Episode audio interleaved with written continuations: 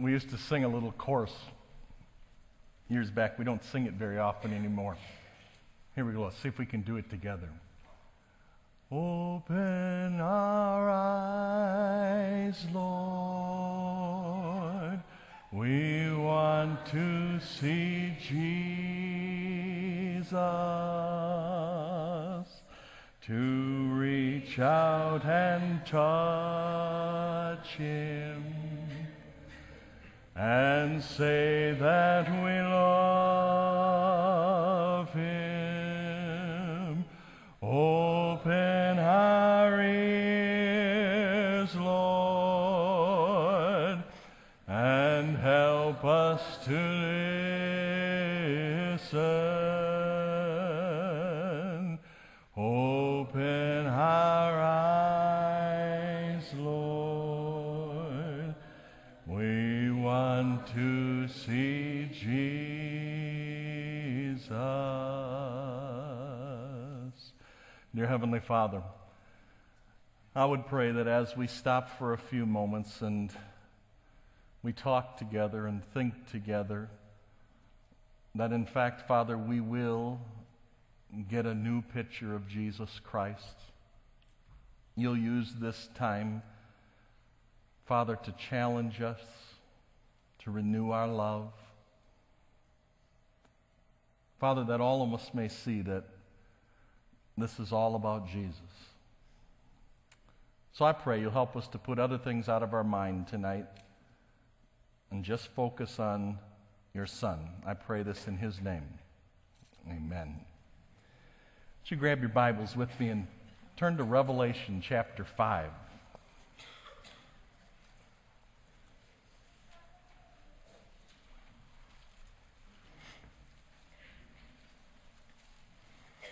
Revelation chapter 5. You're going to want to get your Bibles out, or your device out that has your Bible on it. Revelation chapter 5, Then I saw in the right hand of Him who sat on the throne a scroll with writing on both sides, and sealed with 7 seals. I saw a mighty angel proclaiming in a loud voice, Who is worthy to break the seal and open the scroll? But no one in heaven or on earth or under the earth could open the scroll or even look inside it. And I wept and wept because no one was found who was worthy to open the scroll or to look inside. And then one of the elders said to me, Do not weep. See, the Lion of the tribe of Judah, the Root of David, has triumphed. He is able to open the scroll. He is worthy to open the scroll and its 7 seals. And then I saw a lamb, looking as if it had been slain, standing in the center of the throne. That's just where Jesus is supposed to be, right in the center. It's how it's designed. For this service, too, tonight, it's just where Jesus is supposed to be, right in the center. So we sing, Open our eyes, Lord. I want to see Jesus, because that's what this is all about. When we see Him there, a lamb as if had been slain, what it says is there wasn't anyone in all the earth, in heaven, all the earth, under the earth, there wasn't anyone worthy to step forward. And then comes the lamb. And the lamb is worthy. And so the question is, why? Why is He worthy? And the answer's right here in this passage. We just have to go back and dig it out. So here we go. Still got your Bibles. Back to chapter 4, verse 8. Each of the 4 living creatures had 6 wings and was covered with eyes all around, even under His wings. Day and night they never stopped saying, this is in the throne room of God. They never stopped saying, Holy, holy, holy is the Lord God Almighty, who was and is to come. First reason why the Lamb is worthy is because He's God, and it's His character. He's worthy because of His character. So when the Lamb steps forward, We have to remember it was a perfect lamb. Remember in the Old Testament how you had to have a perfect lamb without blemish? You couldn't bring a defective lamb. You couldn't take the lamb in the flock that wasn't worth anything and bring it. You had to bring the perfect lamb. And when it talks about Jesus Christ, it says he was a lamb without spot or blemish. And that's what this is talking about. Holy, holy, holy, perfect, blameless. Jesus is worthy because of his character. It's not only his holiness, who is the Lord God Almighty. It's his power. His holiness and his power. He's without equal. Isn't anyone like Jesus Christ? This is why he's worthy. Because he's holy, he's perfect, sinless, blameless, and because he's unequaled. How many almighties do you have? Well, you only have one, right? You can't have multiple almighties. You just have one almighty, God. Sometimes people are confused and they think that Satan is also almighty. Satan's not almighty, he's powerful, but not almighty. You can only have one almighty, and that's God, that's Jesus Christ. He's blameless, and he's almighty, he's unequaled, who was and is to come. He's eternal. See, these are all character traits. And the Lamb is worthy because of his character, because of who he is. Now we know, it's not mentioned here, but we know he has a lot more character traits, right? He's also forgiving and patient and good and kind and loving and full of mercy and compassion. On and on the list would go. The first reason that Jesus Christ is worthy is because of his character. Second one's down in verse 11. Chapter 4 and verse 11. You are worthy, our Lord and God, to receive glory and honor and power, for you created all things, and by your will they were created and have their being. Now when he says, you are worthy, our Lord and God, because you created all things, who's he talking about? Is he talking about God the Father or Jesus? He's talking about Jesus. Again, sometimes people are confused about this. Without just thinking carefully, they think that God the Father created, but that isn't true, of course. Now, we all know this because we know these verses. In the beginning was the Word, and the Word was with God, and the Word was God. The same was in the beginning with God. All things were made by him, and without him was not anything made that was made. In the beginning was the Word, Jesus Christ. And the Word, Jesus Christ, was with God, and he was God. All things were made by him. And without him, nothing is made that was made. Jesus Christ is the creator of the world. And because of that, he's worthy. So we just had a beautiful day. I mean, this is a beautiful day. Cindy and I took a ride, then we sat out on our back porch, and it's just, this is Michigan at its best, right? I mean, it's just beautiful. We're just out there enjoying God's world.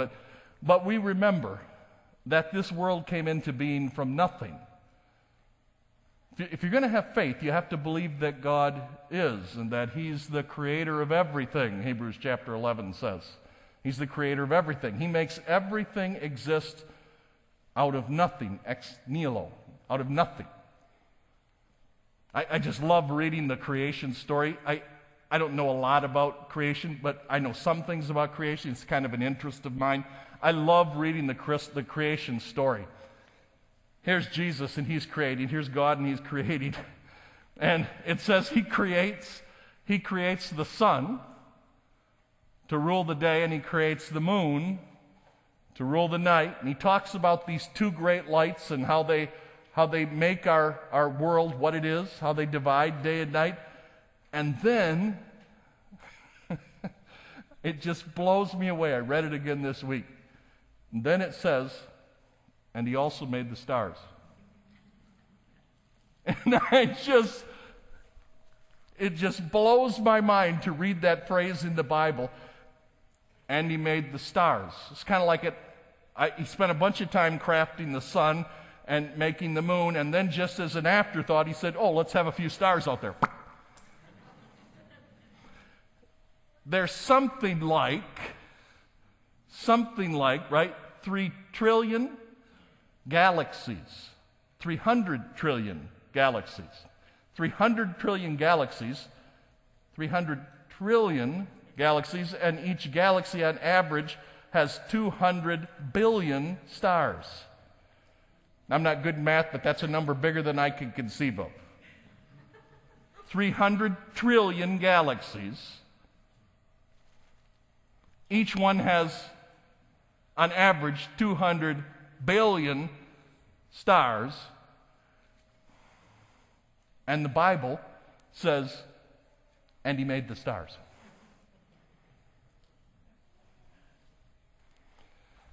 That's Jesus Christ. He speaks, and the stars fill the heavens. Not millions and billions, but trillions of billions. He speaks. And in one moment of one day, he sees all that mankind has been studying for all these years and will study till the end of time. He speaks them into existence. And he's worthy because of that. And the Bible says it. You are worthy, O Lord and God, to receive glory and honor and power, for you created all things, and by your will they were created, and they have their being. He's worthy because of his character, and he's worthy because of creation. And now chapter 5. Still there? Verse 9, and they sang a new song, you are worthy. We're not guessing on what makes him worthy. You are worthy to take the scroll and to open its seals, because you were slain. And with your blood you purchased men from God, from every tribe and language and people and nation. You made them to be a kingdom and priests to serve our God, and they will reign on the earth. You are worthy to take the scroll and to open its seals, because you were slain. It's the heart of communion. It's the heart of the communion story. It's the heart of the communion service. Jesus Christ is worthy because of the cross. So let me tell you a story. I want you to picture it with me. You got to get your mind in gear here now, and I want you to picture with me the land of Russia in the time of the czars. Now, we're back in time. I want you to imagine in the time of the czars in Russia, back when the Soviet Union was one united. It's huge. And if you would picture in your mind Siberia, if you would picture that in your mind, we're in Russia in winter. Siberia, it's just frozen. Just as far as you can look, it's just white, frozen land. Oh, there's bushes and little groups of trees, but it's just this wide open. Now I want you to picture a dog sled team. It's a dog sled team. There's a nobleman. He's riding this dog sled. There's this team of dogs. He's riding in the dog sled, and he's got that blanket pulled up, and he's wearing that famous Russian winter hat, right? You know what I'm talking about? What's it called, a Ushanka or something? That great big hat that they wear. And then there's an old servant. You can tell he's older, but he's running the dog sled. Occasionally he'll hop off and take a couple steps, but he's up on the runners, and he's making the dog sled go, and you can't see it, but they've been on a long trip. They've been on a long trip, and now they're headed home, and they've been traveling for several days. Now they're almost home. They have about 20 miles to go. And they're ready to be home because it's been a long trip. You see them as they're moving across this frozen wilderness. And then you notice that this servant who's running the dog sled, he glances to the right. And you follow his eyes. And you see way off in the distance what looks like a cloud right down on the surface of the land. And he glances at it. And then he glances again. And you notice just a speck of concern across his eyes.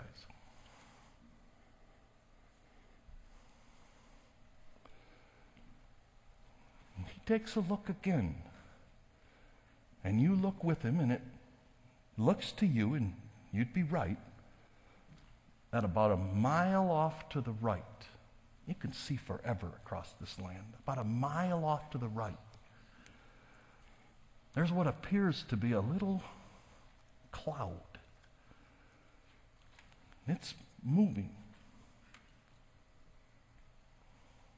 And then you finally see it's a pack of wolves. And they're huge. You figure there must be 20 or more. And you'd be right. There are 20 or more. And they're a mile away, angling.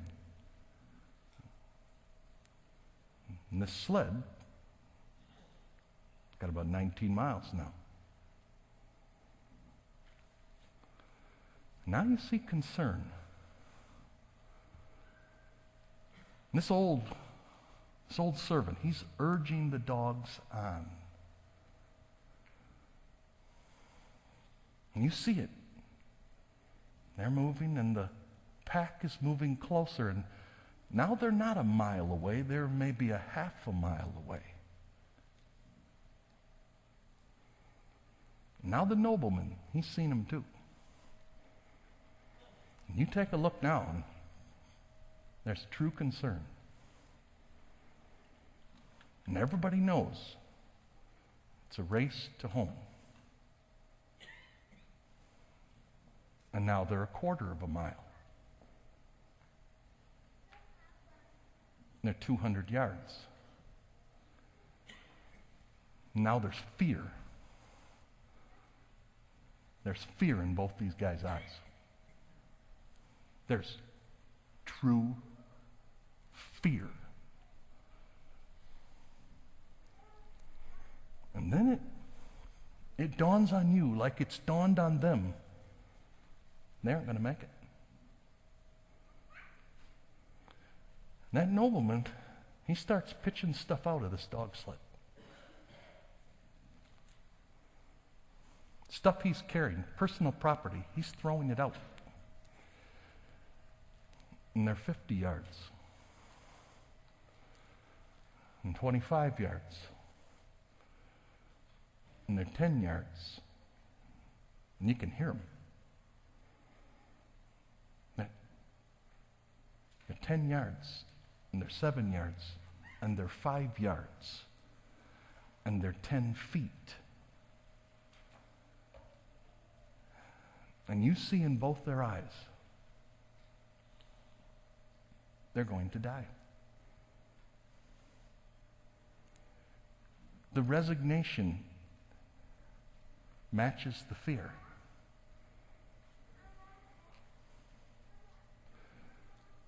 They're 5 feet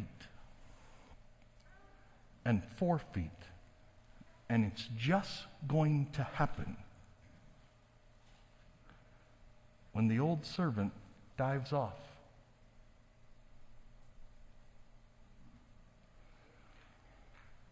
And the pack, distracted, they're just on him.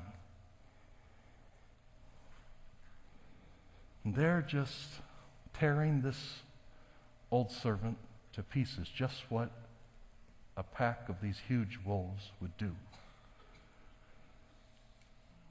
But the nobleman, he survives. And what we call that is a sacrifice. The old servant sacrifices, and the nobleman lives.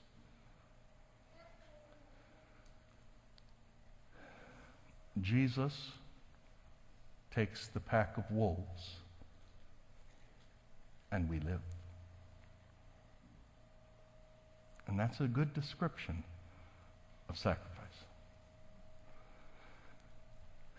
But some of you are with me, and you know the story's wrong. Some of you, you were paying close attention. It's a good story of sacrifice, but the story is wrong.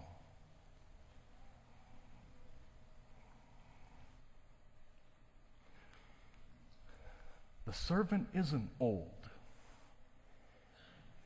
He's young. He's not faithful. He's a bad servant. He's been disrespectful and lazy. In fact, he ran away. He hasn't been faithful at all. And the reason that the nobleman was gone was to get him when he got caught by the authorities. Now they're on the way home. This young servant. And he is doing his best because fear is a good motivator. And he's afraid of the wolves too. He's doing his best. Now the story. The wolves are 100 yards off, and then they're 50 yards, and they're 20 yards, and they're 15 yards, and they're 10 yards, and they're 5 yards, and then they're 10 feet. And you can see fear in both their eyes. You can see fear in this young servant's eyes. He doesn't want to die. But they both know, the nobleman and the worthless servant, that they're going to die. And now they're just 3 foot, the wolves, from this dog sled, and the nobleman dives out.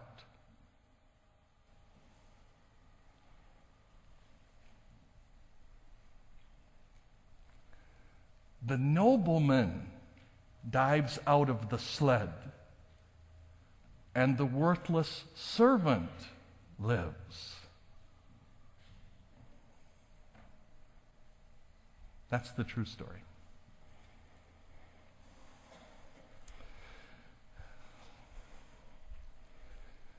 We are loved by a God who sends his Son. God demonstrates his love for us that while we were yet sinners.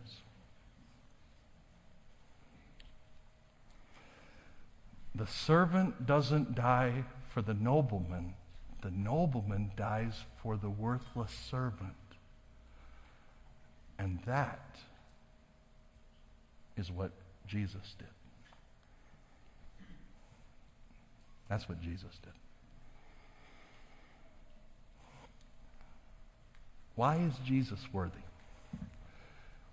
Because of who he is, because of his character, and because of creation. He's worthy of praise, but he's worthy because of his sacrifice. Because it isn't the lesser for the greater, it's the greater for the lesser.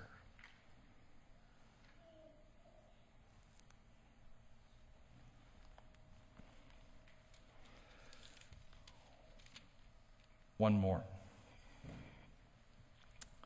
We're still in Revelation chapter 5. Down in verse 11. Then I looked and heard a voice of many angels numbering thousands upon thousands and 10,000 times 10,000. They encircled the throne, the living creatures and the elders. In a loud voice they sang, "Worthy is the Lamb who was slain to receive power and wealth and wisdom and strength and honor and glory and praise. And I heard every creature in heaven and on earth and under the earth and on the sea and all that is in them singing, to him who sits on the throne and to the Lamb be praise and honor and glory and power forever and ever. Jesus Christ is worthy because he's in control. He's in control because of his character, because of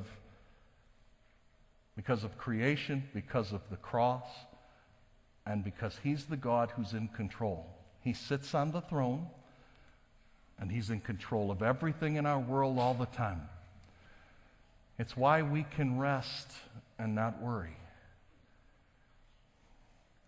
Salvation is not plan B of God. It's plan one. It's plan A. He's the one who decided what would happen, and Jesus Christ is the Lamb slain from where? The foundation of the world.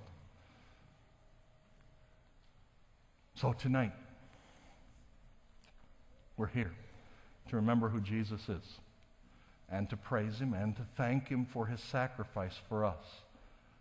And I think the song we should sing is hymn number 180. So if I can get Courtney to...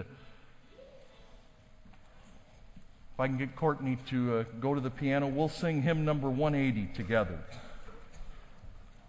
Why don't you stand together with me?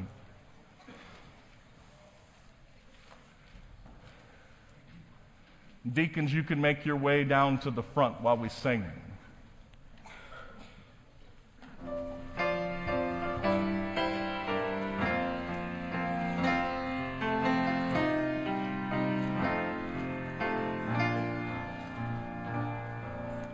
Worthy is the Lamb that was slain.